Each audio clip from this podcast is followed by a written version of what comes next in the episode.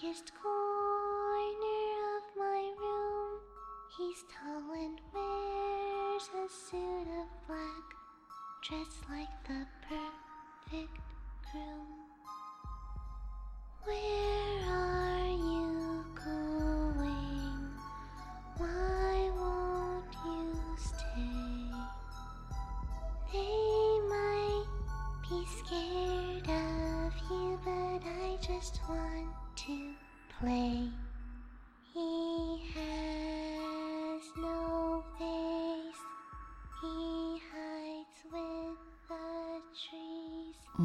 ja tervetuloa uuden jakson pariin.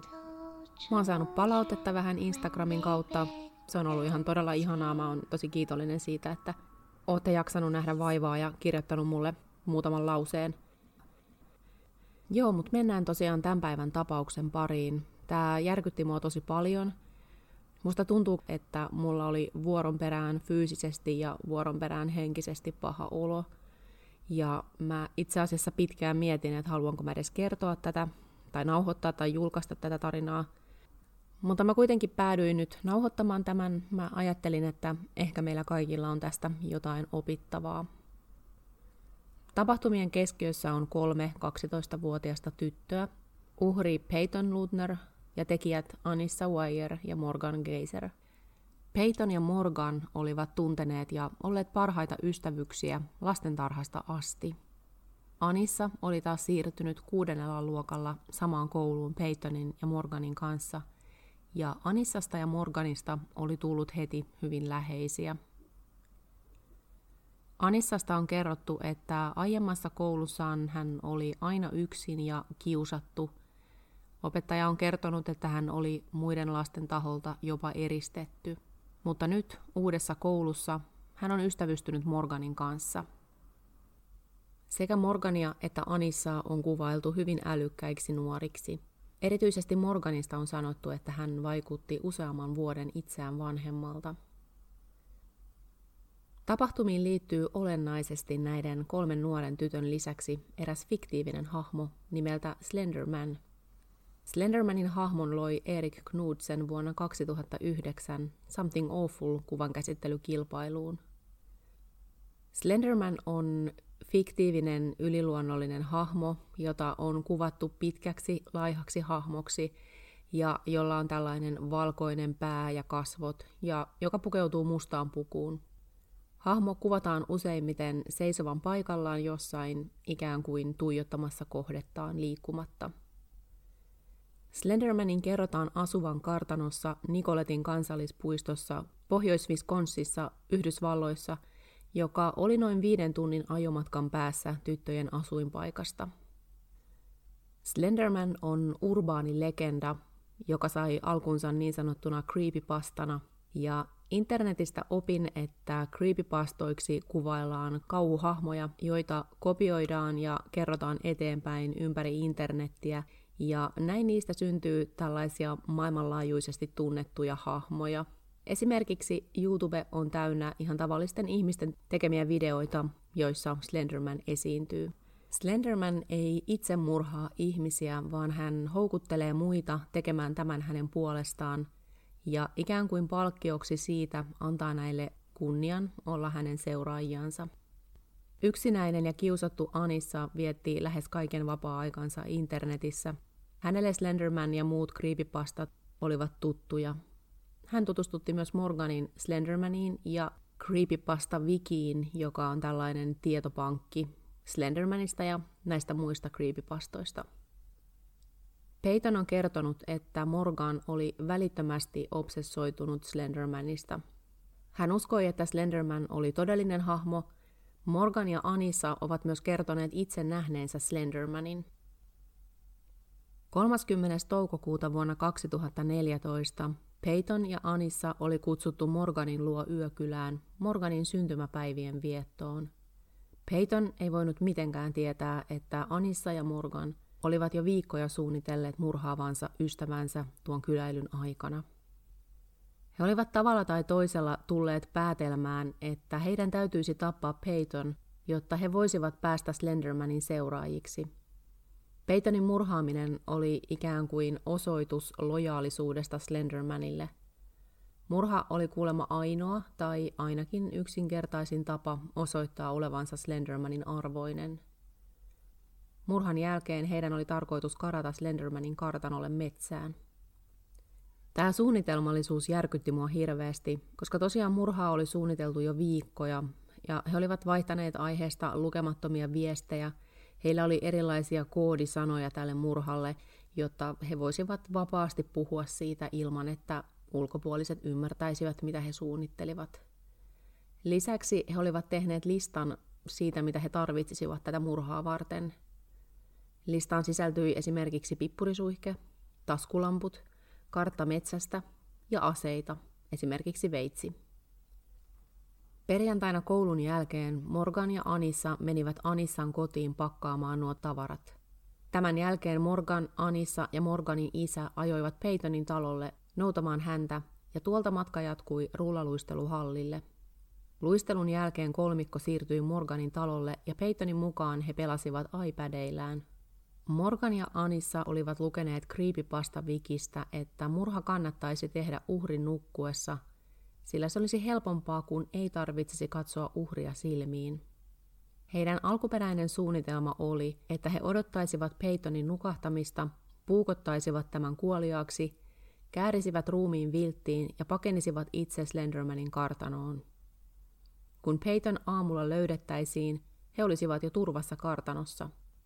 Viime hetkellä suunnitelma kuitenkin muuttui, ja he päättävät toteuttaa murhan vasta seuraavana aamuna – Morgan itse on sanonut syyksi sen, että hän halusi antaa Peytonille vielä yhden onnellisen aamun. Aamulla he kolme ja Morganin äiti söivät yhdessä aamiaisen, joka oli muuten mansikoita ja donitseja. Ja sitten tytöt kysyivät lupaa lähteä puistoon. Morgan ja Anissa ottivat mukaan myös veitsen. Puistossa Morgan sanoi Peytonille haluavansa näyttää tälle joitain grafiteja puiston vessassa ja pyysi häntä mukaansa sinne – Morganilla ja Anissalla oli edelleen ajatuksissa, että olisi parasta, jos Peyton nukkuisi murhan aikana, joten Morgan, vaikkakin kuvailtu älykkääksi, esittää tämän todella erikoisen pyynnön Peytonille. Hän pyytää Peytonia menemään nukkumaan vessan lattialle. Peytonin mielestä tämä tietenkin kuulostaa aivan naurettavalta. Morganilla on veitsi ja kaikki kolme tyttöä ovat vessassa. Morgan epäröi, ja hän sanoo Anissalle, ettei pysty puukottamaan Peytonia ja pyytää Anissaa tekemään sen. Anissakaan ei halua sitä tehdä, mutta hän kannustaa Morgania suorittamaan tehtävän loppuun. Peyton ei edelleenkään nuku, eikä kumpikaan tytöistä tunnu pystyvän veritekoon, joten he suostuttelevat Peytonin lähtemään heidän kanssa metsään. Eräs asiantuntija todisti oikeudessa tuosta Peytonin tilanteesta, että Peyton oli ihmeissään, ehkä jopa vähän peloissaan siitä, että tapahtumat hänen ympärillään alkoivat käydä yhä oudoimmiksi, mutta hän ei kuitenkaan ymmärtänyt, mitä oli tapahtumassa, eikä todellakaan osannut arvata, että hänen 12-vuotiaat ystävänsä olisivat aikeissa murhata hänet. Metsässä Morgan lähestyy Peytonia veitsi kädessään ja kaataa tämän maahan – Tarinan mukaan hän kuiskaa Peytonin korvaan, olen pahoillani, ja iskee tätä veitsellä 19 kertaa. Peyton ei kuitenkaan kuollut, ja hän yrittää nousta maasta ja kävellä kohti tietä pois metsästä.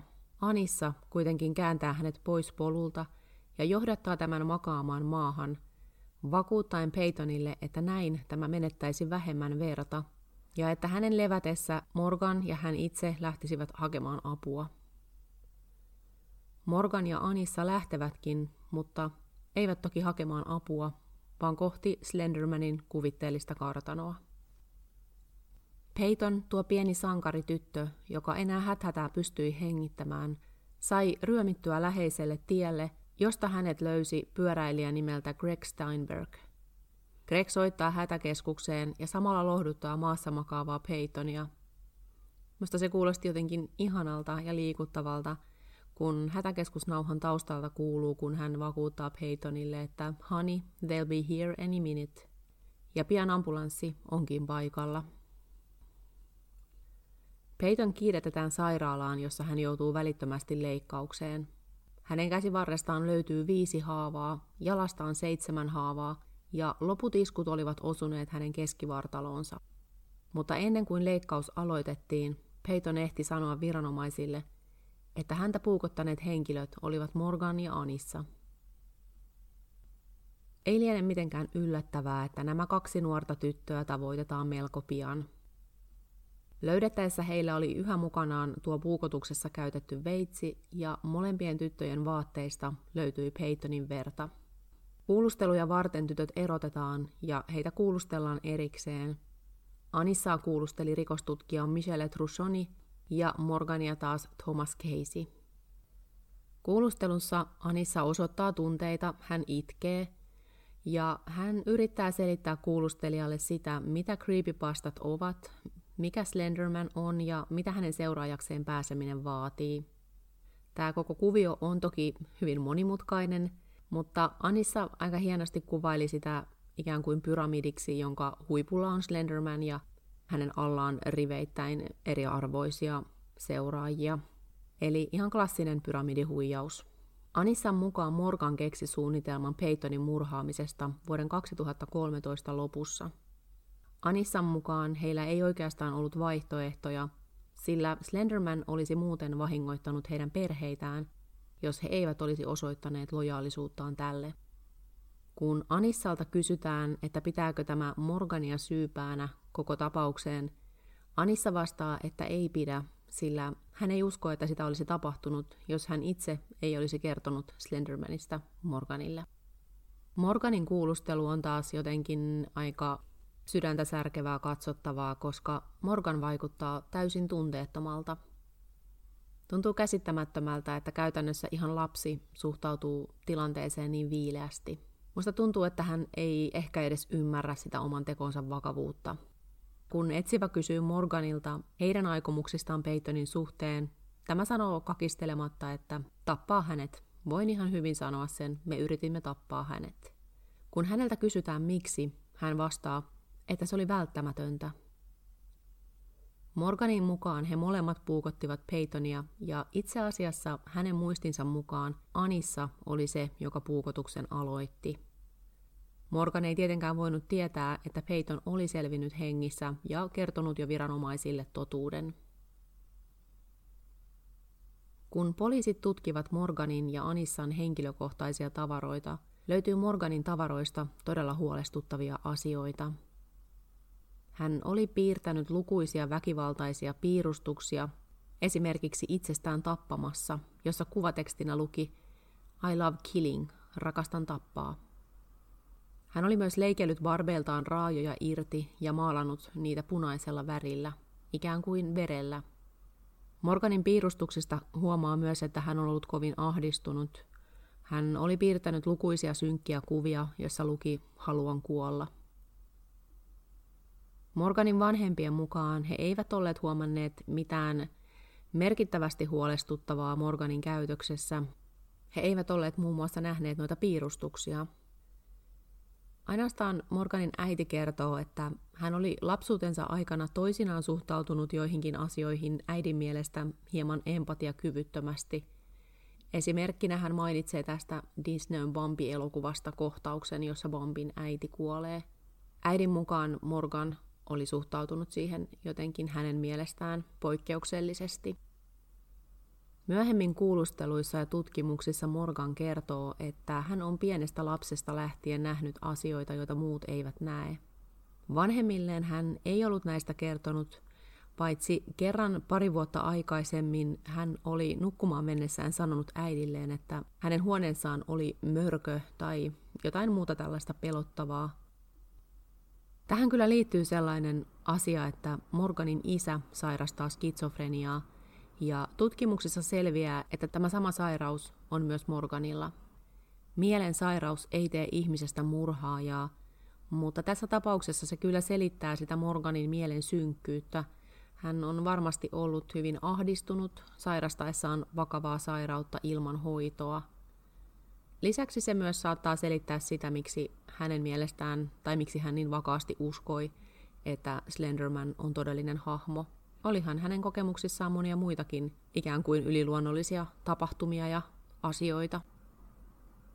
Wisconsin lain mukaan jokaista ensimmäisen asteen murhaan syyllistynyttä yli 10-vuotiaasta kohdeltaisiin oikeuskäsittelyssä aikuisena, mikä tietenkin vaikuttaisi merkittävästi myös heille määrättäviin tuomioihin.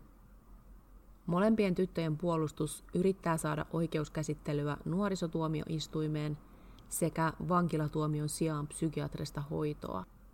Oikeudenkäynnit ja niitä edeltävät tutkimukset vievät vuosia aikaa. Ennen tuomion antoa Peytonin äiti Stacy kirjoittaa tuomiosta lopullisesti päättävälle tuomarille kirjeen, jossa hän hyvin vapaasti suomennettuna kirjoittaa näin. Sanotaan, että elämä voi muuttua hetkessä. Meillä se hetki oli maaliskuun 31. päivä vuonna 2014, kun tytärtämme Peytonia puukotettiin brutaalisti 19 kertaa kahden henkilön toimesta. Henkilöiden, joihin Peyton luotti ja joiden hän uskoi olevansa hänen ystäviään. Sen päivän trauma on määrittänyt elämäämme viimeiset kolme ja puoli vuotta ja se jatkuu yhä. Nuo 19 veitsen iskua jättivät 19 hyvin näkyvää arpeaa ympäri Peytonin kehoa Kuuden tunnin leikkaus, jolla yritettiin korjata hänen elimiään, jätti kuusi arpea lisää. Kaksi näistä ulottuu häntä kaulasta hänen napaansa.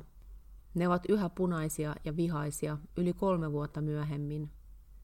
Ne kutisevat ja särkevät, muistuttaen joka päivä olemassaolostaan. Äidin ja tyttären normaalisti mukavat yhteiset asiat ovat muuttuneet muistutuksiksi hyökkäyksestä. Mekon etsintä koulun juhliin on ahdistavaa, koska lähes kaikki mekot paljastavat arvet. Rantalomat muistuttavat siitä, ettei mikään uimapuku pysty peittämään Peytonin arpia. Peytonin näkyvät arvet ovat kuitenkin pientä verrattuna henkisiin arpiin, jotka tulevat seuraamaan häntä vielä hyvin pitkään. Ne haalistuvat vuosien varrella, mutta tulevat aina pysymään, muistuttaen ja varoittaen luottamasta tai rakastamasta liian paljoa, sillä viimeksi kun hän teki niin, hän lähes kuoli. Kuukausia puukotuksen jälkeen Peyton suostui puhumaan vain minulle. Hän nukkui sängyssäni sekä siksi, että tarvitsi apua ylösnousussa, mutta myös siksi, että hän pelkäsi nukkua omassa sängyssään. Hän ei pystynyt menemään talon kellariin, koska se oli paikka, jossa hän ja Morgan olivat viimeksi aikaa viettäneet. Kun hän lopulta muutti takaisin omaan huoneeseensa, ikkunat piti pitää lukittuina ja verhot kiinni, ja hän nukkui sakset patjansa alla. Hän ei suostunut nukkumaan, ellen itse nukkunut omassa sängyssäni seinän toisella puolella ja vastannut aina hänen koputuksiinsa. Hän ei suostunut menemään nukkumaan, jos en itse ollut paikalla. Kuitenkin Peyton on toipunut hyvin. Hän on jo käynyt yökylässä ja saanut uusia ystäviä. Hän aloitti seitsemännen luokan ikätovereidensa kanssa samaan aikaan. Hän on matkustellut. Hän on kuitenkin muuttunut. Hän on varovainen, eikä päästä ketään liian lähelle. Oma avioliittomme on myös muuttunut merkittävästi Peytonin kokemuksen jälkeen. Jokainen toipuu omalla tavallaan traumoista, mutta me emme tuntuneet pääsevän samalle sivulle sen käsittelyssä, emmekä siksi osanneet lohduttaa toisiamme. Kaikki ne oikeuskäsittelyt, mediahuomio, lääkäri- ja terapiakäynnit loivat välillemme muurin, joka muuttui koko ajan suuremmaksi. Ja vaikka rakastamme toisiamme, emme tunnu osaavan löytää keinoa murtaa tuota muuria. Kasvatimme lapsemme osoittamaan myötätuntoa ja empatiaa, ja lopulta se oli Peytonin empatia, joka johti hänet metsään Anissan ja Morganin kanssa. Hän tiesi, ettei Morganilla ollut muita oikeita ystäviä, ja hän halusi suojella ystäväänsä ja uskoi syvästi, että jokainen ihminen ansaitsee edes yhden tosi ystävän. Peyton on uskomaton ihminen, joka selviytyi lähes mahdottomasta, mutta hän tulee taistelemaan niin henkisten kuin fyysisten arpiensa kanssa lopun elämäänsä. Me kaikki yritämme vielä ymmärtää ja selvittää, miten elää tätä uutta normaalia, johon meidät pakotettiin ja jota emme valinneet eikä meillä ole ollut muuta vaihtoehtoa kuin yrittää parhaamme. Peytonilla on oikeus saada parantua ympäristössä, jonka hän kokee turvalliseksi, Eikä hän tunne niin, jos Morgan tai Anissa palaavat yhteisöön ilman valvontaa. Peytonilla on suuria unelmia ja toivon, ettei mikään estä häntä toteuttamasta niitä. Kiitos kun otat tämän huomioon. Stacy Lutner. Lopulta vuonna 2017 tapauksessa annetaan tuomiot. Anissa, nyt 16-vuotias, tuomittiin 25 vuoden psykiatriseen hoitoon. Tuomion mukaan häntä ei voitaisi pitää rikosoikeudellisesti vastuullisena, koska ei ollut mieleltään terve. Morgan, myös 16-vuotias, tuomittiin 40 vuoden psykiatriseen hoitoon. Molempien puolustus on valittanut tuomiosta. Vaikka nämä tytöt syyllistyi ihan järkyttävään tekoon, jostain syystä mä en silti pysty tuntemaan heitä kohtaan mitään muuta kuin sääliä. Jotenkin ajattelen, että heidätkin olisi pitänyt voida pelastaa jo ennen tuota murhayritystä. Morgan oli ilmiselvästi sairas ja Anissa vähintään niin yksinäinen, kiusattu ja epätoivoinen, että saadakseen edes yhden ystävän elämäänsä hän oli valmis lähes mihin vaan. Mulla ei tietenkään ole minkäänlaista kompetenssia tehdä näitä arvioita tyttöjen mielenterveydestä, mutta tällainen vaikutelma mulle itselleni syntyi. Mutta päällimmäisenä tästä tapauksesta mulle jäi mieleen vaan semmoinen mieletön helpotus siitä, että Peyton jäi henkiin.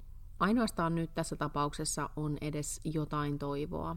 Toivoa siitä, että Peyton ja tämän perhe pystyvät jossain määrin tapauksesta toipumaan ja jatkamaan elämäänsä, ja että Morgan ja Anissa saisivat tarvitsemaansa apua ja voisivat saada edes jonkinnäköisen elämäksi kutsuttavan, vaikkakin sitten hoitolaitoksessa.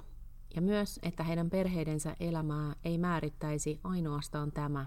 Mua vähän häiritsi se, että monessa keskustelussa syyllistettiin näitä vanhempia, että heidän tekemät virheet tai se, että he eivät olleet huomanneet joitain asioita, johtivat tähän veritekoon.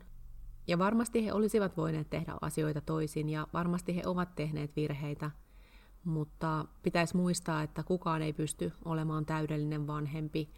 Ja jos tällaiset kuitenkin normaalien rajojen sisällä olevat virheet tekevät lapsesta murhaajan, niin sellainen maailmankuva on aika synkkä. Anissan vanhemmat ovat olleet äärimmäisen pahoillaan siitä, että he antoivat Anissan käyttää niin paljon iPadia ja ikään kuin kadota ongelmiaan nettimaailmaan. Ja Morganin vanhemmat taas siitä, että he eivät olleet ymmärtäneet tai halunneet ymmärtää tyttärensä vakavia ongelmia, tai että he eivät olleet huomanneet hänen ahdistusta tai synkkiä ajatuksia. Morgan ja Anissa ovat yhä psykiatrisessa hoidossa – ja on kerrottu, että Morgan syö vapaaehtoisesti lääkitystä tuohon sairauteensa. Peytonin elämä sujuu ihan mukavasti. On kerrottu, että hän saa hyviä arvosanoja ja, ja hänellä on ystäviä. Mä toivon, että mä osasin kertoa tämän tarinan teille yksinkertaisesti, mutta kattavasti. Ja erityisesti mä toivon, että mä onnistuin siinä, mun tavoitteessa kertoa tämä tarina nimenomaan siitä näkökulmasta, että mitä me voitaisiin tehdä, ettei tällaisia tapauksia sattuisi. Että jokainen meistä, jos näkee nuoren pahoinvointia, yksinäisyyttä, kiusaamista, osaisi ja uskaltaisi puuttua siihen niin, ettei jätetä ketään yksin ongelmien kanssa. Olisi mielenkiintoista kuulla teidän kommentteja tästä tapauksesta. Niitä voi jättää esimerkiksi maanantai-mysteerin Instagramiin. Kiitos tosi paljon, kun kuuntelit tämän. Ja toivottavasti ensi viikolla tavattaisiin hieman vähemmän järkyttävän tapauksen parissa, mikä todennäköisesti ei tule tapahtumaan. Mutta joka tapauksessa siihen asti, moi moi!